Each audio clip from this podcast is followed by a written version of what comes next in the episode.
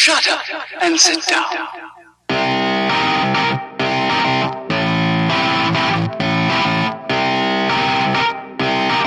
Welcome back to another episode of Business Bros. Yep. I still like it when we do that. Still think it's cool. It's always fun. Always fun. All right, so today's topic is marriage and money. Dun, dun, Marriage dun. and money. It doesn't go like that, but you get what I'm saying. Yeah. It's not always the uh, funnest thing to be talking and about. marriage and money. love marriage and money you know i mean it's it's a sensitive topic because it's not always the easiest topic to be talking about with your spouse right it's usually a problem when your finances are a problem Right, right. When, you have the not enough money problem. right it tends to stir up a marriage pretty well Yeah, definitely. versus versus if you had the too much money problem that could be different i just haven't quite experienced that side of it Not yet. Not, yet. but But I mean, if it is a sensitive subject to discuss with your spouse, I mean, that's a hurdle that uh, I think needs to be overcome. I that is definitely something that needs to be talked about. You need to be able to talk about it. That's right. But you know, and the other thing is if if we're if we are gonna you know sit down and talk about it, if we're gonna follow the steps that we've outlined here in our in our podcast notes, then doing that even when the problem becomes too much money, I think if we follow similar steps here, I think we'd be in a pretty good situation. Right. Either way. All right, so it's definitely a sensitive topic. Um, you know, it's because uh, obviously you're two different people, right? You've had two different upbringings. So you have maybe different ideas on, you know, maybe what it is that you want and maybe what it is that you need. And so What? I thought when you get married, you become one and you think exactly the same and you never ever argue ever again and you live happily ever after. hypothetically.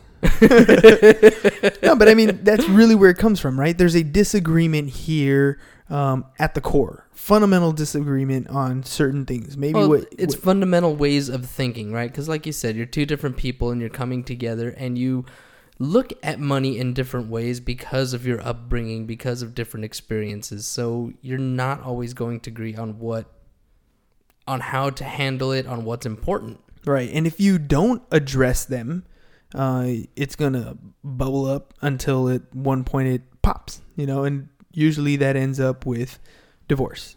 The big D. The big no, you can't say that. well, sure, it's a country song. They'll tell you there's a country song It for is everything. a country yeah. song for everything. I'm going through the big D. I don't mean Dallas. Anyway. well, it's the number one reason, right? Money, money problems are the number one reason for divorce. Money problems are the number one reason for divorce. So if you want, Probably closely followed by infidelity. probably, yeah. Probably. Now, if so, if you want to stay married, well, obviously be you know loyal to your spouse. the monogamy might be Don't important. Don't cheat. Don't least. cheat, Don't right? cheat. And then second Whether is monogamy here or not, don't cheat. right, right. And then and then the the second thing is make sure that you you have an open line of communication when it comes to your finances. It's something that even as uncomfortable as it might be, you need to sit down and talk about it. Definitely. Right? Communication is so key. Um, you know, and I sit down with clients every year, and every couple has their similarities and their differences, you know. And one of them is, you know, it, that that really boggles my mind, I guess, is when one of them assumes that the other has it all under control. Right? Mm. That's you know, that's the ostrich effect. That's you're sticking your head in the sand and hoping that the other one's got your back. And That, that, yeah, that makes sense. you know, and it's not that one spouse is better than the other. It's not that that spouse may be incapable or maybe they are incapable, but they may not want to let the other spouse down, right? yeah. And so when problems start occurring and they don't have a solution for that problem, not having a solution tends to compound the problem more, right? Actually, you know, it's funny that you bring this up. Um, in my marriage, that's exactly what the situation, you know, is. Is you know, I'm the one that has all control, and I'm the only one that sees the numbers, Right. right? Or did see the numbers. Um, and so Vanessa, she didn't want to see it. She didn't know anything about it. She, you know, hey, do we have money? Yeah. You know, and even if we didn't have money, It was hard for you to say no. it was hard for me to say no because I didn't want to let her down. Right, and that that but that can be a problem. So don't assume that your spouse has it all under control. Your spouse wants to make you happy, Right. even if it's at the at the sacrifice of what could be your financial future, At the dun, dun, expense. at the expense of your future. So you know it's it's really important that not only the one spouse knows their numbers, but you both know your numbers. I mean, even if it, I understand that one spouse may not want to handle the bills or deal with them, but they should be aware of what the situation is.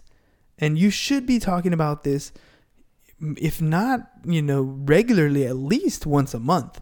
You know, to be looking at your at your finances and look, this is how we did last month. We spent a lot more money on, you know, eating out this month because it was our anniversary month or whatever than we did in prior months. Maybe we should adjust our budget for, you know, Lyft rides or maybe we should adjust our budget for groceries or you know maybe we should add more to our savings whatever it is that you're It's always, but it's budget always something, right? it's always it's, something You know, well, this month it was our anniversary, and this month it was, you know, the first kid's birthday, and this month it was the second kid's birthday, and this month it was the niece's birthday, and this month it was the nephew's birthday, and it was your mom's, and it's always something. Right, and and the thing is, uh, when you're looking at those budgets and the conflict occurs, normally the conflict occurs uh, when you're reactive. You're looking at things that have happened, right? Mhm. And the things that have happened, you might argue over. I can't believe you spent this. I can't believe you did that. I can't believe we went here, right? Those are all reactive. But if you're having that open line of communication, you can plan ahead so that you don't have to you're not fighting anymore about the reactive now you're coming to a consensus about what you're going to do in the future there's no surprises at that point Right. right you're consciously together making a decision you're setting the family goals and you're defining the path that you want to go forward Now, if you're still listening, here's a little teaser for towards the end of this episode. I'm going to talk about a structured way to get those conversations going and uh, get through them. It's going to be pretty cool. yeah and, and, and it's going to help you and, and you know the that structure is not just going to help you on your marriage communication you can apply that to business and and your social interactions or your professional interactions as well so i mean we use it professionally as well as we should be using it uh, personally. So um, you know one of the things that you want to make sure that you communicate to your spouse are uh, the bank accounts that you have right? Now Mhm. i understand some spouses you know sometimes you know you each work and you keep your bills completely separate. You have one joint account and you put all you know all the money that you need for that particular month into that joint account and the bills go out. I understand the idea for being separate however what if one of you passes away will the other know what's what accounts to look for Mm-hmm. not necessarily that they have access while you're around, but if something were to happen, you need to make sure that your other spouse has access to that information. That you can, can add them, money. right? You can add them. You're not going to use it anymore, right? Right, you're not going to use it anymore. or, or worse, like what if you have a pension? It's going direct deposit to that account. You pass away, and now your spouse can't pay the mortgage, or can't get bills, you know, bills paid, or can't, you know, get groceries after you pass away because you didn't tell her about this the Right. account where it was going into. So having that communication is absolutely important. You should at least know where they're banking, and you should at least be a beneficiary beneficiary on the account. So one thing that you talked about uh, before the podcast here, uh, you said, "Well, what if I have a an account that my spouse doesn't know about?" Right, the secret account. The secret account. Bum. You know, and, and there's there's something to be said about that secret account. Like, um, for you know, for our marriage, uh, there's a, a bunch of accounts that the wife doesn't know about. But well, I can't say doesn't know about. She knows about. She just doesn't really pay attention to. You know, if you were opened up my Wells Fargo online, there's like 12 accounts in there, right? Because of the different businesses, because Right. of the different holdings. You know, three of them are my are personally mine Mm-hmm. right? Other than that, or actually two of them are personally mine. The other ones are not. They're all business related. So, you know, and then I have another account at a credit union and that's where where I told you where I deposit 25% of every check. Mm-hmm. Plus this is where I put our pay ourselves first money. So it just gets dumped into that account. Now, so twenty five percent of every check plus pay yourself first. Oh money? yeah. So all in all, you're at about thirty five percent. Well, it's 25% assuming that's just when I get checks.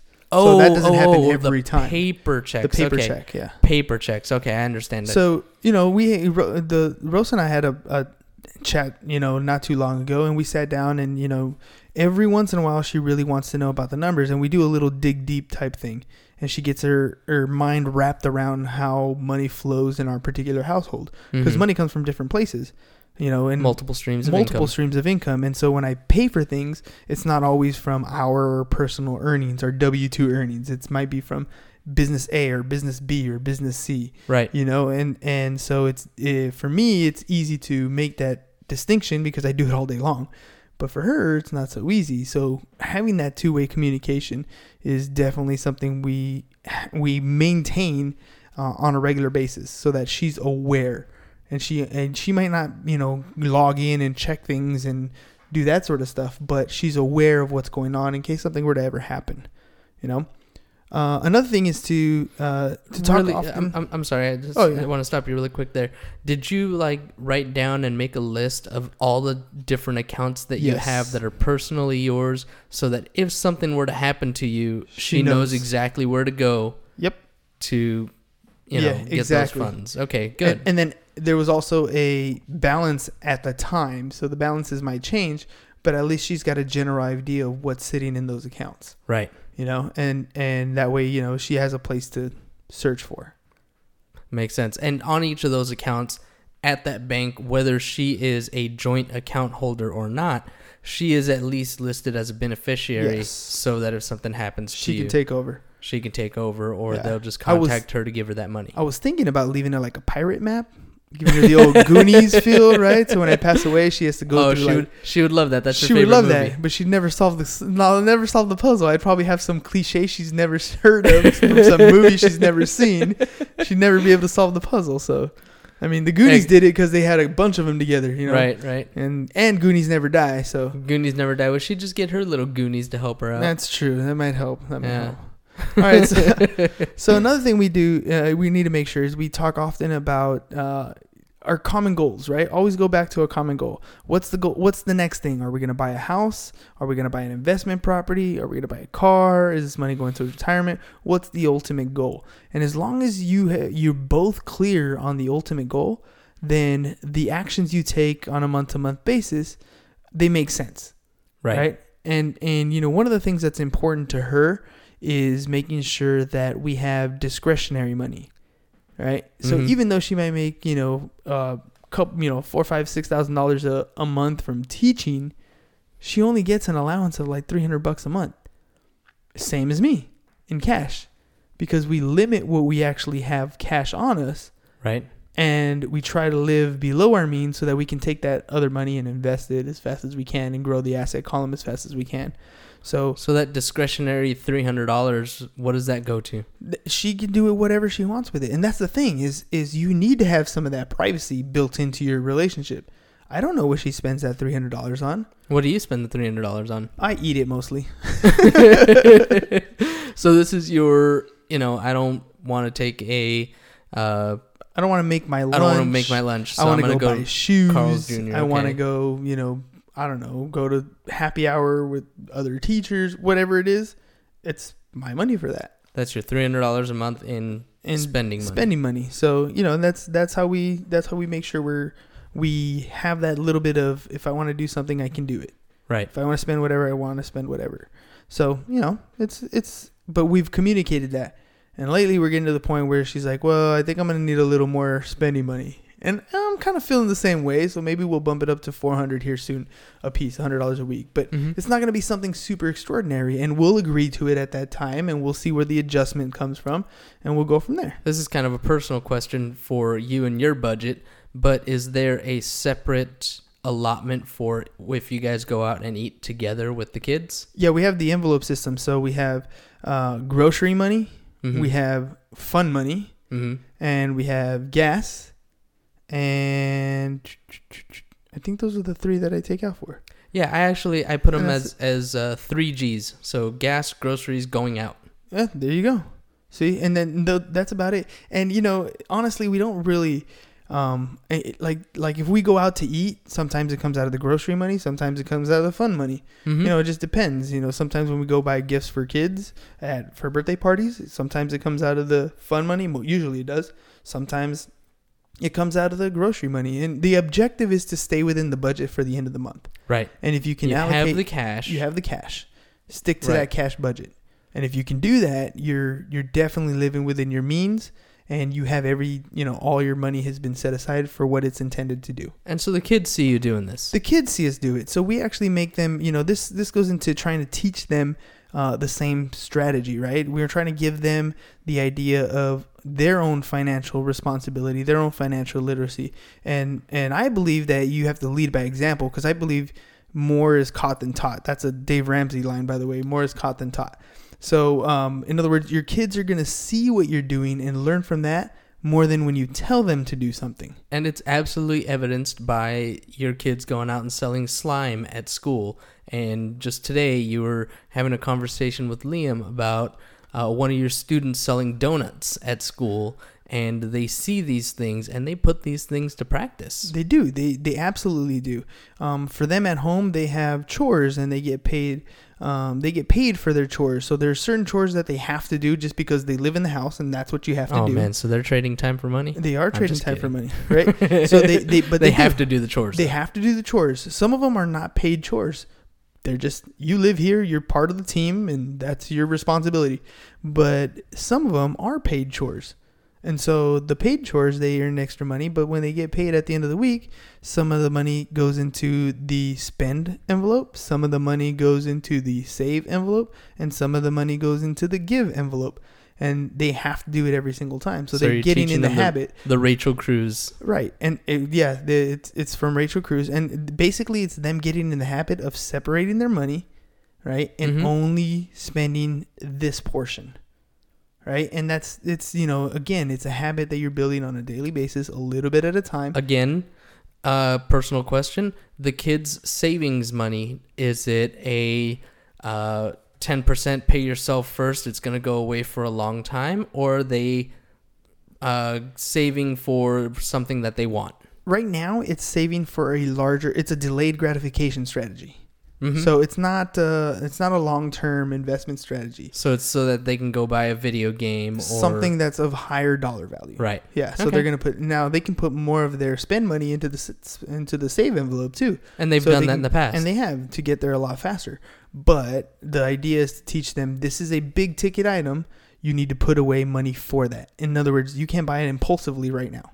Right. You have to work towards it and get it in the future. But they're so excited when they're like, "Oh, I have my uh, fun money. I have I have my save money. I get to go to Walmart and buy a bunch of toys." And but it's their money And they're so, but they're so excited when they when they've when actually they've achieved it. achieved it. Yeah, Right, they're right. so proud of themselves. Like you're you're doing a great job, I think, of you know teaching them the value of that dollar. I hope so. way, I hope so. And you know, it, and it's it is, you know, that delayed gratification thing is is something that they lose today. It's so quick that they get responses for everything.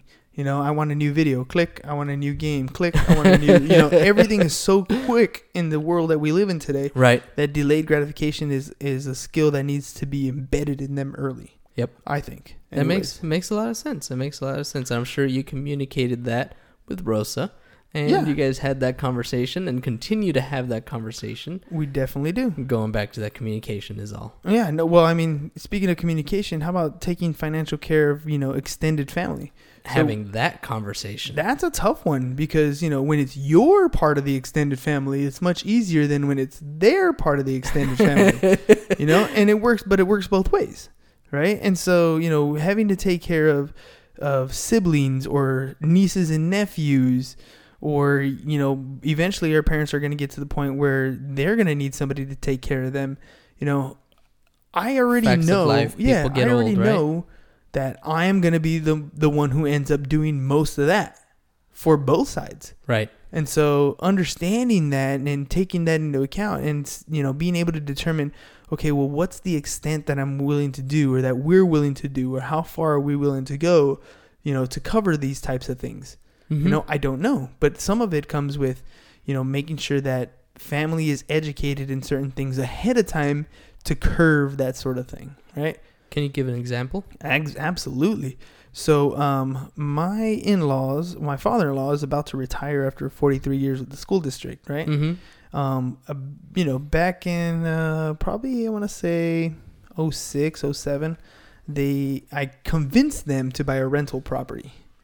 Right? Out in Centro. Well, I didn't want them to do it out there. That's just where they ended up doing it. But the idea was to buy a rental property, and the concept was simple. When you get ready to retire, you can cash out, and by then you should be able to have either the mortgage being covered by the rent collected, and or sell it, pay off the any mortgage that you have left over, and you know go into retirement with a house free and clear.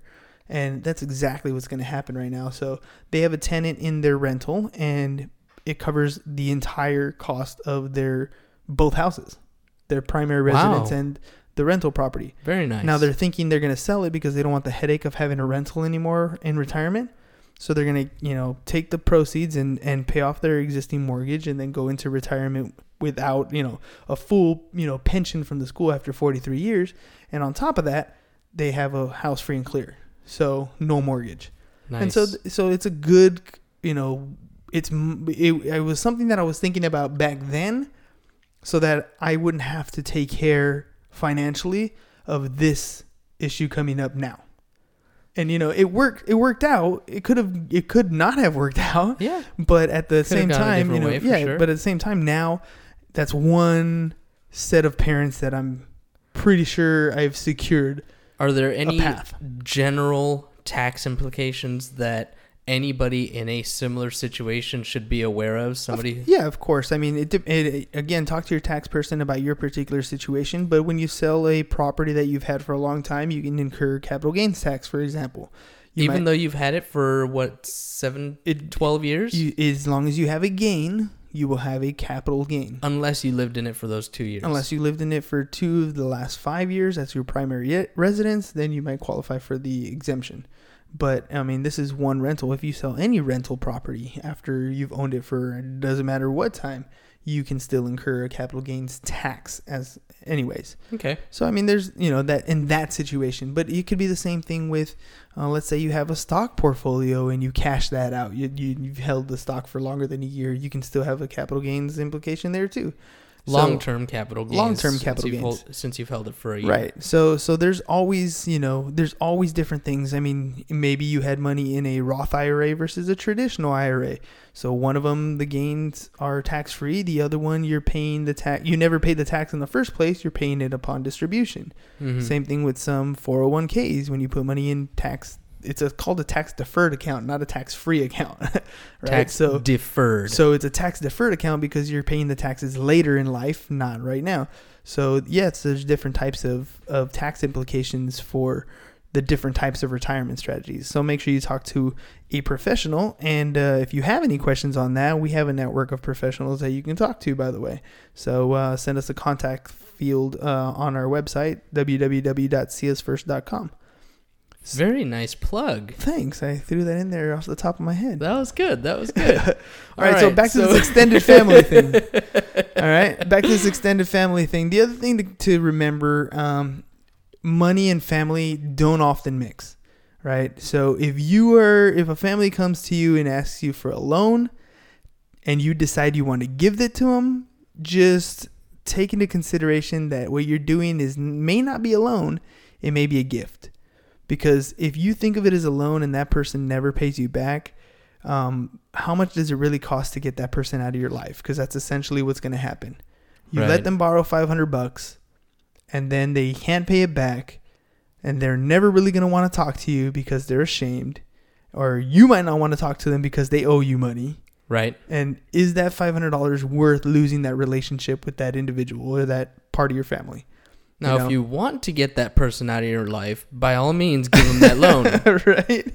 And you know, but understand what you're doing with it, right? If you do want that person in, in your life, uh, consider it a gift, and if you get it back, great.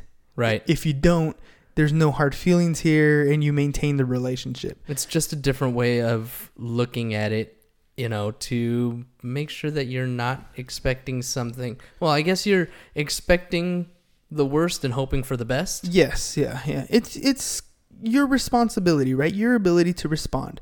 You're helping out this family member, and you can't absolutely. mm, 100% guarantee that they're going to be in a better situation to pay you back. They need the money because they're hurting, right? Right. If they went to any bank, no bank would give them the money because they have no means to pay it back. So understand that that that's the situation and you know think of it as a gift it's better for your own personal mindset you know you'll feel better about it you're helping out an individual and if they do get back on their feet and pay you back even better Even better. you know And you're not sitting there angry and frustrated and holding a grudge about this money that you loan loaned to them. right Quote unquote Yeah, loaned to you them. quote unquote lent them. Now that's when somebody's hurting, right? What about the other side? What happens when somebody in the family actually is successful and they're stepping out of, you know, they're taking it to the next level. They're no longer at the lower level of the income stream. Now they're a little bit higher, right? Oh, is this the part where we get to play crabs in the bucket? is this the part where we get to play crabs in the bucket, you know, and, and this is definitely, I feel like this is very cultural in sense Mhm. right? Because you know we're we're supposed to be able, you know, at least in, in our culture, anyways, Mexicans, we're we're bringing each other up together, right? And if one person is ex- is excelling, um, they might get that different feel from from everybody else. And and but it, understand that it works both ways, right? So you may think that the family is not accepting your success at first, but that could be just a feeling that you're projecting, right? It could work both ways. You might be projecting something like where you think they don't accept you. Mhm. And so when things happen in your in your family that you know you're like, see, I knew it. I knew you were jealous, or I knew you didn't accept it. Perception is reality, right? Perception is reality. How you perceive things could be, you know, it's very true. Some people might be haters and hating on you. That's not, you know, out of the realm of possibility. But, you know, understand that oftentimes these feelings that you might get are really just misinterpreted deflections of emotion, right? Maybe it's like, hey, you know, you're doing well and you're like, hey, I want to go out to dinner at this place in downtown. Um, come on, let's all go out. And maybe the people who you're inviting don't really have the means to do that but they don't you know they don't really want to let you down and they feel bad for not you know being able to do those sort of things and Yes, sir. I'll have a side salad. And what would you like that on the side of? Why don't you put it right here next, to, my, water? right and and you know Friends. it's from friends yeah and so you know they feel bad for not being able to do the similar things and so they tell you no and you know you're you're adamant about you know bringing them along and they're adamant about not going and now you have this you know misinterpreted deflection here going on you know you start thinking why don't they want to hang out with me? They must be jealous of me. And the other ones are thinking like why do they want to push me? They don't, don't they know you know i'm struggling? You know Right. and it's it's a it's an issue that you end up having within family and it's it you know just keep the lines of communication open. You know make sure that you're the beacon to help encourage them if they ever have questions or need help but understand that their path to success is not necessarily your path to success. Don't preach at people right, Right. be a beacon open line Like of we're preaching at people on, on the podcast? yeah, exactly. Do as I tell you. but, you know, just be open to the lines of communication. People are going to come and ask you different questions about different things and just be open. And you you'll you'll realize that, you know, if you're willing to help, people are willing to receive help. Right. It's just they're going to come at their own time and their own comfort levels, you know? So, uh, which brings me to the next thing, which is, you know, people who are successful, in my opinion, uh, should help other people. Right? And I've had this discussion with the old man, by the way, because we talk about, you know, taxes and, and uh, social, um, what are they called? Classes. Social classes and um, how the rich should pay their fair share and this sort of thing and Mhm. and because I have a conflicted issue here, I don't like the fact that someone is is telling me how much they should take away from me, and then they get to decide where it goes, right? Yeah, I totally. I, But by the same token, I feel that once you've reached the level of success, it is your moral obligation to give back to the community, right. right? To help those who need help, to give the opportunity to those who need the opportunity. I just don't like being told what I'm supposed to do. You know, and that's that's where the the, the dilemma happens. Yeah, no, I You know? I totally get that. I mean, does Jeff Bezos really need enough money to purchase the entire city of Seattle? No, no. Does he really need all of that? But should the government take away, you know, everything that he has, maybe 90% of what he has and give it to all the rest of us? no. No, right? The government shouldn't have that power either. So that's basically what you're saying. That's is, exactly what I'm saying. you know, Jeff Bezos. Maybe he doesn't need to have all that, but he doesn't. He also doesn't need Uncle Sam saying, "Well, you're only allowed to have you know a maximum of fifteen billion, right, right, Right. It's just it's just not whatever. right on either aspect of it. And you have to give the rest of it away." It's like a, the other day I was at at the grocery store and I was in line and the person in front of me was using an EBT card to pay, right? And and I was looking at their stuff they're buying and they have like candy and soda and donuts and all these things Mhm. that are not healthy for them, but they can get on the EBT card. Right. And I, and and I'm and I remember thinking to myself like that shouldn't be allowed. They shouldn't be able to do that. but I catch myself Right. and I'm like, okay, but I'm telling them what to do with the resources they have, Mhm. and and I'm the one getting upset. But by the same token, I would do the same thing the other way if somebody's telling me, "Oh, now you have now that you make you know so much money, we're gonna take all this away and give it to everybody else." Like Yeah. it's the same thing, right? I can't get mad or upset at the person doing that when I get mad at the person doing it to me. So, a couple of things that I'm going to say. First of all, uh, you know, what you were just describing, that's definitely some uh, class warfare type of language that we could have a whole other conversation Oh, for on. sure, for sure. Uh, we won't get into it here, but that's, Yeah. you know, basically exactly what what we're talking about is is that that's kind of a class warfare thing. Uh, but secondly, you know, Forrest Gump had this great line. There's only so much money that a man needs, right? Yep. And everything else he should just give away. So while I'm over here talking about Jeff Bezos doesn't need to have enough money to purchase all of Seattle and he should I mean, I kind of think that way too. But I would not be okay with Uncle Sam saying, "Hey, we're going to force you to do this." all right, fifty percent of your income goes away. Most Ninety percent. If Yeah. you took away ninety percent of his income, he'd still be fine. He'd still be very rich, right? He'd still be. But but that's the point. Is is I don't think it's you know I have a hard time with you know the whole idea of the fair share. Not so much because of the fair share, but because now who's deciding where it goes. And I Right. don't really like the concept. I I really feel like you need to be a giver when you've reached a certain point of success, like Forrest Gump, right? You give more back, and I don't care if it's you're giving, even if you don't have money to give, right? You can still give of your time, you can give of your experience, you can give of your abilities, all these different things that you can give. And if you do have the means to give, right? Maybe you don't go out and start a nonprofit charity, but maybe you do. Maybe you give to church. Maybe you give to charities. Maybe you give back to your local lig- little league or your local high school. How about LeBron James and his uh, what did they call the school? Oh, I can't think of the name. Uh, I didn't even know he did something like that. you didn't hear about it? Oh, he started his own school, um, and basically every kid gets the uniforms, every kid gets uh, transportation, every kid gets lunch, um, and to top it all off, every child that graduates guaranteed college tuition. See, that's again his success level. He doesn't need all the money he's got anymore. Right. But who is anybody else to say you have to do this and this and that? So I think I think So Jeff Bezos, this is a challenge to you. I'm just saying. I'm sure he donates more oh. money Oh. than most people make in a lifetime. I'm sure he does too. So- but I, I wanna I wanna hear about it. I wanna I wanna see But see, Jeff Bezos. Here's here's the I, issue. I'm just We're- challenging him. That's true. That's true. But I'm here's just the challenging. issue. I, I can't tell. There's a him what to lot of people who are are huge givers that don't want the credit. That's true too. and there's nothing wrong with that right? And, again who are we to force them to do that? I'm just saying that at a certain point you should be giving back right? So you know those are the different you know topics that we talk about when it's you know talking about marriage and finance.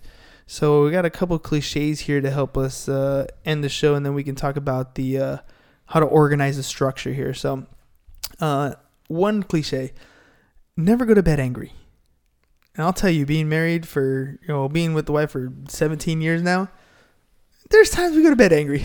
I believe it. Yeah. Try to never go to bed angry, right? Sometimes Um, you do. Uh, Ness and I, we had a thing. If we went to bed angry, and it happened sometimes, Yeah. we would still touch feet. Something, right? To You just know? understand that right now. I'm mad at the situation right now. I don't want to talk to you right now, Right, right. but I still love you. But I still love you. Right, right. so agree to disagree sometimes, right? Look, we're not going to get to 100% on the same page, but maybe we can, you know, take a second here, acknowledge what we both want in the end, and Mhm. reassess the situation, and we'll revisit it at another time, Right. right? It's okay to do that. You don't have to have a solution for everything right now, you know? Um, one of the strategies that I've learned uh, a long time ago, and I haven't actually done this in a long time, but um, write down what you hear your spouse saying and how you think it makes them feel and why they want that path. So this is you writing down an assessment of what you hear your spouse saying, what how you think they feel, and why they want to go the path they do. Because now you're getting your you're getting out of your own shoes. You're trying to look into the into the problem from their point of view. And then when you do reassess the the thing that you agreed to disagree about, start the next um, the next meeting or the next uh, discussion by reading out loud what you guys thought of each other. Because what you hear them saying and what you think they feel Mhm. may be completely different when, than what they were trying to Right. put out. And hearing it might open a line of communication like, oh, I, I didn't actually mean that. I didn't understand. I didn't think that, you know, that hurt you like that. I didn't, that's not what I When wanted said- to tell you. When I said that, that's not the way I meant for it right, to come out. right. Yeah. And those are the types of things that you want to clear up. so, so how do come, we you come back to that situation Yeah. with empathy and compassion? So how do we even structure? Oh, this is the like fun that. part. So this is the part that I teased with earlier. So it's uh, a method that I heard from another podcast called Multiamory. Uh, and this method is called, or it's acronymed, RADAR, right? R A D A R. So step one is to review all of the events that have happened over the past month, right? Maybe some fights that have occurred, and you're just kind of rehashing just to make sure that you understand all the different things that have happened and, and you know you're kind of on the same Kind of a page. recap. recap Right. right so first of all this radar it should be scheduled uh, maybe if you're just getting started doing it um, every two weeks or maybe a month right maybe a monthly thing uh, but once you've been doing it for a while you start doing it maybe on a quarterly basis okay but probably quarterly is the furthest it should go so that you have this time to sit down and uh, So that things don't get bu- bubbled up over time. You want to address things as early as possible. So when you're reviewing, uh, you know, past events, you're looking at things that have happened between these two radar meetings. The next is you agree to the agenda. So there are certain topics uh, that you will always discuss. Okay, and you can kind of decide those on your own. Uh, listen to that podcast that I mentioned, and they talk more about it. Step three, D, discuss. You're going to talk about all those issues. And as you're going through those issues, you're going to get to step four, which is A for action points. So as you're discussing those issues, you're going to come up with action points or things that need to be done between this meeting and the next one. And then the last one. spouse or for- together or whatever it is. Exactly, exactly. Maybe we're so much in debt right now and we want to get out of debt. And so by the next time that we meet, we want to have knocked it down by this amount. Or maybe next time, uh, within the next quarter, we should have gone on three dates and set the dates that we were going to go places. There you go. Perfect. And then the last R is for reconnect with your partner. So make sure that, uh, you know, everything that you guys have talked about, uh, you reconnect and you rekindle and, you know, you make sure that uh, you remind each other that you love each other and, you know, you want to move forward as a team because ultimately that's all it's about. ultimately that's what it's about. And i mean that radar is going to help you structure a conversation have a set agenda you know make your discussion get your action points and recap and you're going to consistently do that and the communication level is going to get better. You're going to work as a team and then you're going to achieve your own financial success together as well as a more harmonious relationship because the communication lines are open Right. Right. And by the way, um, Hernan mentioned earlier that uh, radar is not something that we necessarily have to use just in relationships. We do actually use this radar system. We changed the last R because we're not necessarily reconnecting, we're reviewing. Uh, but anyway, uh, it is a system that we use in our weekly and monthly uh, business meetings. Yep. So It works. So, as always, make sure you guys follow us on Facebook or join the conversation at See Us First on Facebook or go to our website, www.seeusfirst.com, or follow us on Twitter at trades on the road, and don't forget to subscribe to us on iTunes and wherever you get your podcasts. Make sure you leave us a review, and we thank you very much for listening. That's all I got. Peace. Bye bye. And I'm out.